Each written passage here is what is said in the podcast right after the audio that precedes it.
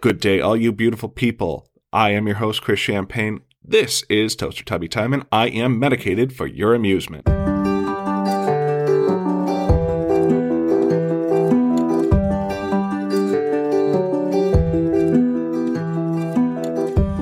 Come alive and let the motion rock you.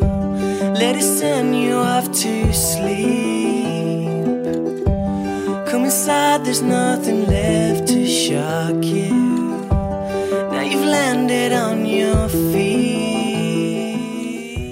Good day, and welcome back to Toaster Tubby Time. This is Chris. I am your host. This is issue 11, and I wanted to bring up something that I mentioned right at the end of issue 10 that I don't want there to be anything misconstrued, and I want to give you the true, honest, factual story as to why I do not deserve anything more than just saying I went through boot camp. Okay, here we go. So the year was 1995. It was the summer of 1995. Um, I was just 16, and I had a friend who was dead set that he wanted to go into the Navy and become a Navy SEAL. And that was awesome for him. He was well on a track to doing that. He was somebody who probably had the right physique, but maybe a little bit too much anger. And he might get mad at me for saying that, but screw him because this is my story. Ha. Anyways, I was an impressionable young kid and he was my best friend and he convinced me, hey, I should go into the military. I really had no clue what I wanted to do with my life. So I decided to tag along and join him in going into the Navy. We enlisted roughly about the same time, but everything that we had, our time frames were just a little bit different. We took our ASVAB separately. We did a lot of our stuff at the Springfield MEPS, uh, Military Entrance Processing Station, at different times. So never really got to do this together, even though it seemed like, hey, we could do this together. Let's go into the Navy together. And unfortunately, both of our dates that we left for the Navy were different. So what I thought in my head and imagined as a perfect Stripes, uh, Harold Ramis, uh, Bill Murray situation turned into me going into the Navy and not knowing a damn person who I was there with. Um, it was a culture shock. And unfortunately, at the time and through high school, I had been dealing with depression. I was really not the right person, not the right mindset. I did not enter the service for the right reasons. Not to say that I don't love my country. It just, I did not do this for the right reasons. It was not the right thing. And that's why not a lot of people do enlist. You have to be that right person. You have to have that right mindset. I did not have either of those things. I just had, hey, I'm going to follow along with my friend and just a tag along with him mentality. My first day when I arrived there was completely, completely horrifying, uh, but was met with one bright and shining moment of being able to say I had seen something that I had only seen in a music video. And I really thought it was something that they had set up for a music video. But if you go to Chicago O'Hare Airport, at least this is the way it was in the mid 90s, that is where they shot parts of the I'll Be Missing You music video. Puff Daddy, Mace, Faith Evans, tribute to Notorious B.I.G. Uh, walking on the people movers and you have those neon lights overhead. I'm like, oh my God, this is where they shot the video. That was such a thrill for me and the last thrill that I had for close to a little over two months. But yes, the first day there, trying to call my parents to let them know that I had gotten there safely. And this was in the time of payphones, and you had these little prepaid phone cards. And if you remember what they are, they were fantastic. You find yourself a payphone, you enter your code, and then you could call somebody for X amount of minutes. Well, the problem is you had two minutes to call home, and you had what felt like 99 numbers to enter and I could not get it right. I'm trembling. I'm on the verge of tears. I could not enter that number right. Never got to say anything to my parents let them know I had gotten there safely. The only acknowledgement that they, I think they got, or the first acknowledgement that I think they got that I had gotten there safely was basically they give you sweats, they give you shoes, they give you socks. They tell you to take all your clothes, throw them in a box, write your address, and they ship them home to you. So I think my parents getting my clothes was the first real sign that they knew that I had made it there safely. Now, boot camp is not something that is really taken lightly. You do not go to boot camp to fuck around. You go to boot camp and you're going to get yelled at.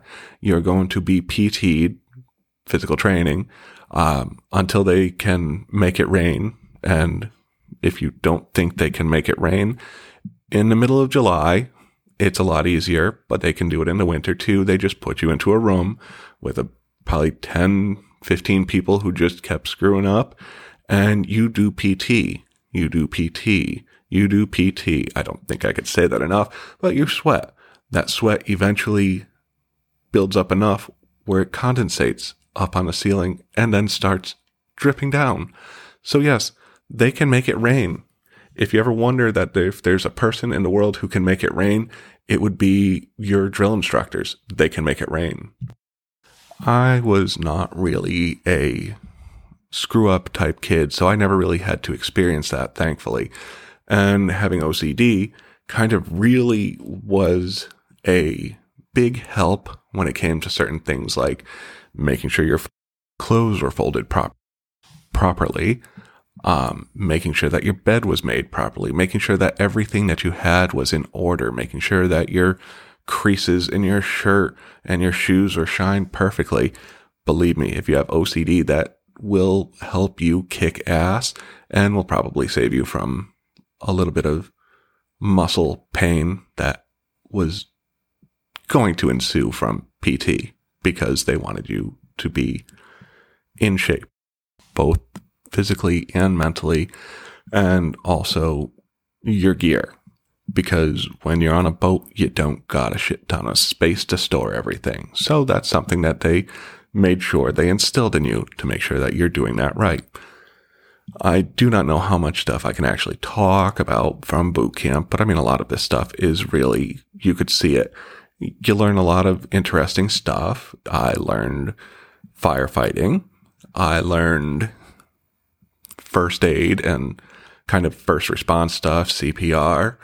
I was gassed. Yes, you did hear that right. I was gassed. They want you to know that the gas mask that they're going to give you is going to work 100% of the time.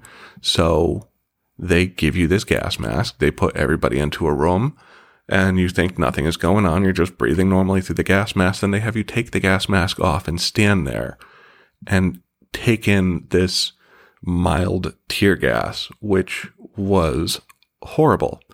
Um, if you've ever experienced it, you never want to experience it again. But yeah, I never want to experience it again. But I will tell you some more fun stories from the time that I had in the military that is not going to be a breach of any kind of anything. It will just be my fun little stories with my my friends and the people that I knew in there.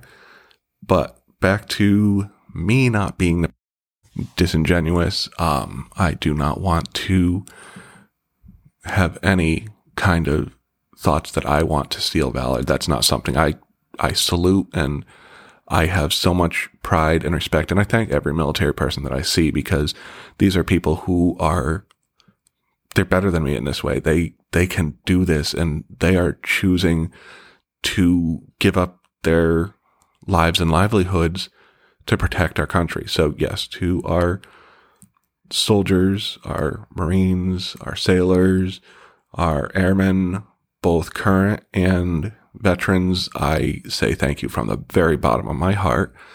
But yes, going back to my little story, I ended up in boot camp in July of 1996. I was 17 years old. It was the first time that I was ever really away from home, away from my parents. It was terrifying. And the only thing that I could think of was being back home.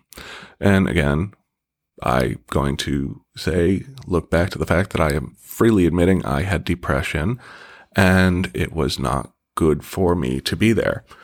And I'm going to say about halfway through boot camp, I had a pretty bad depressive episode.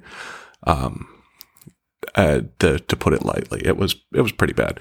What happened was so- something triggered me. I had been in the men's room, and we are a bunch of us just talking, and something snapped in me, and I just almost did a audible. There you go, an audible snap. Something snapped in me, and for some reason, I just lost it. I was crying, uh, screaming, and it it took four guys, but I to stop me. But I tried to smash my head into a cement or a brick wall, which I can only have imagined that would not have gone over very well. Long story that should have been short, but is now been made longer. They sent me for one evaluation to talk with a shrink in boot camp. And the shrink determined because that episode had passed that I was still okay to stay there. So I did. I, I soldiered on, no pun intended. I buckled up and I made it through boot camp. It was a rough time. It was a very rough time. And then I went to my A school, which also happened to be in Great Lakes, Illinois. So I went from Great Lakes, Illinois in the summer to Great Lakes, Illinois in the winter. Great Lakes, Illinois in the winter is one of the most dreary places that I can think of. And if you are from Great Lakes, Illinois, I am sorry. But yes, the temperature with the wind chill off of the lake gets to be about 105 in the summer and it will get down to negative 40 in the winter with that wind chill. And it's just snow and cold, and there was nothing. And I had some friends there, but you don't really make friends for a long period of time when you're in boot camp or when you're in your A school. Because the way that it works is they run these through every week. So you're in your class for the same people for your class. You keep going, keep going, you keep going through the whole schooling. But a week later, there's another class that's going to be starting. And then a week after that, there's another class that's going to be starting. So you have friends that had been there who were sharing a barracks with you that had been there a few weeks before you. So they were going to be gone long before you ever finished your schooling. So, needless to say, I did not really have a lot of firm connections. I had some good times. And again, I will talk about those in another issue, uh, not too soon because I want to space stuff out. Um, but the depression and the isolation did end up getting the best of me. I, again, I don't remember the exact details. I know I was sitting in one of my classes. It was a advanced electronics class and we were working on oscilloscopes and, you know, we had our little screwdrivers and whatnot. And all of a sudden, a person I was working with looked over to me. He's like, What are you doing? Uh, without realizing what I had done, I had taken my little screwdriver and apparently scratched help me. Well, not apparently, I actually did scratch help me into my arm. It's the first time I ever really did anything like that. I had no idea that I was doing it again. I just kind of was in a depressive blackout. And I don't know if anybody else get those where it's not like you're aware of everything. You just, you completely leave your body and it's just the depression is there and just it takes over. It just that demon that takes over your body. But yeah, needless to say, shortly after that, they brought me into the psych wing again and then they took a look at my past record and saw the incident that happened in boot camp and I will say that is one thing that is actually like the movies uh, there was a ping pong table in the psych ward. But as it was 1996, we are not currently involved with any conflicts. The way that they saw to treat that was to say, see you later. Here's a bus ticket home. So a nice uh, two day bus trip from Chicago to Connecticut was really what the old soul needed. But it it took a lot longer than that. The whole process of that um, that happened shortly before Christmas, and I was home shortly after the Super Bowl in 1997, which I lost a lot of money because I had people who were there from Wisconsin, and I think I was the only person from New England. So everybody wanted to bet me, so I had to keep my bets to like one dollar bets that that the Patriots would beat Green Bay. And of course, we didn't have Tom Brady at that point in time. So I lost a lot of money being the New England person. But I digress. And that is my story of why I was only in the Navy for really six months. I do not consider myself a veteran by any standing, and the government does not consider me a veteran by any standing. I was there. I have some experiences, but I am not a veteran, and I am not going to say that I did anything other than what I did. I was a depressive sad sack who ended up getting kicked out on my Section 8, which Thankfully, I never really have to put on a resume or explain anything. It's like I was never there. The only time that the government will consider the past service that I have given is if there was ever a selective service draft reinvoked, I guess the right word, reinvoked a selective service draft. I would never, ever, ever be considered for it. But yes, that is my story and that is my time. And I will talk to you again next time. I love you, you beautiful beeholes. It's the way you walk, it's the way you talk, it's the way you shine. It's the way that day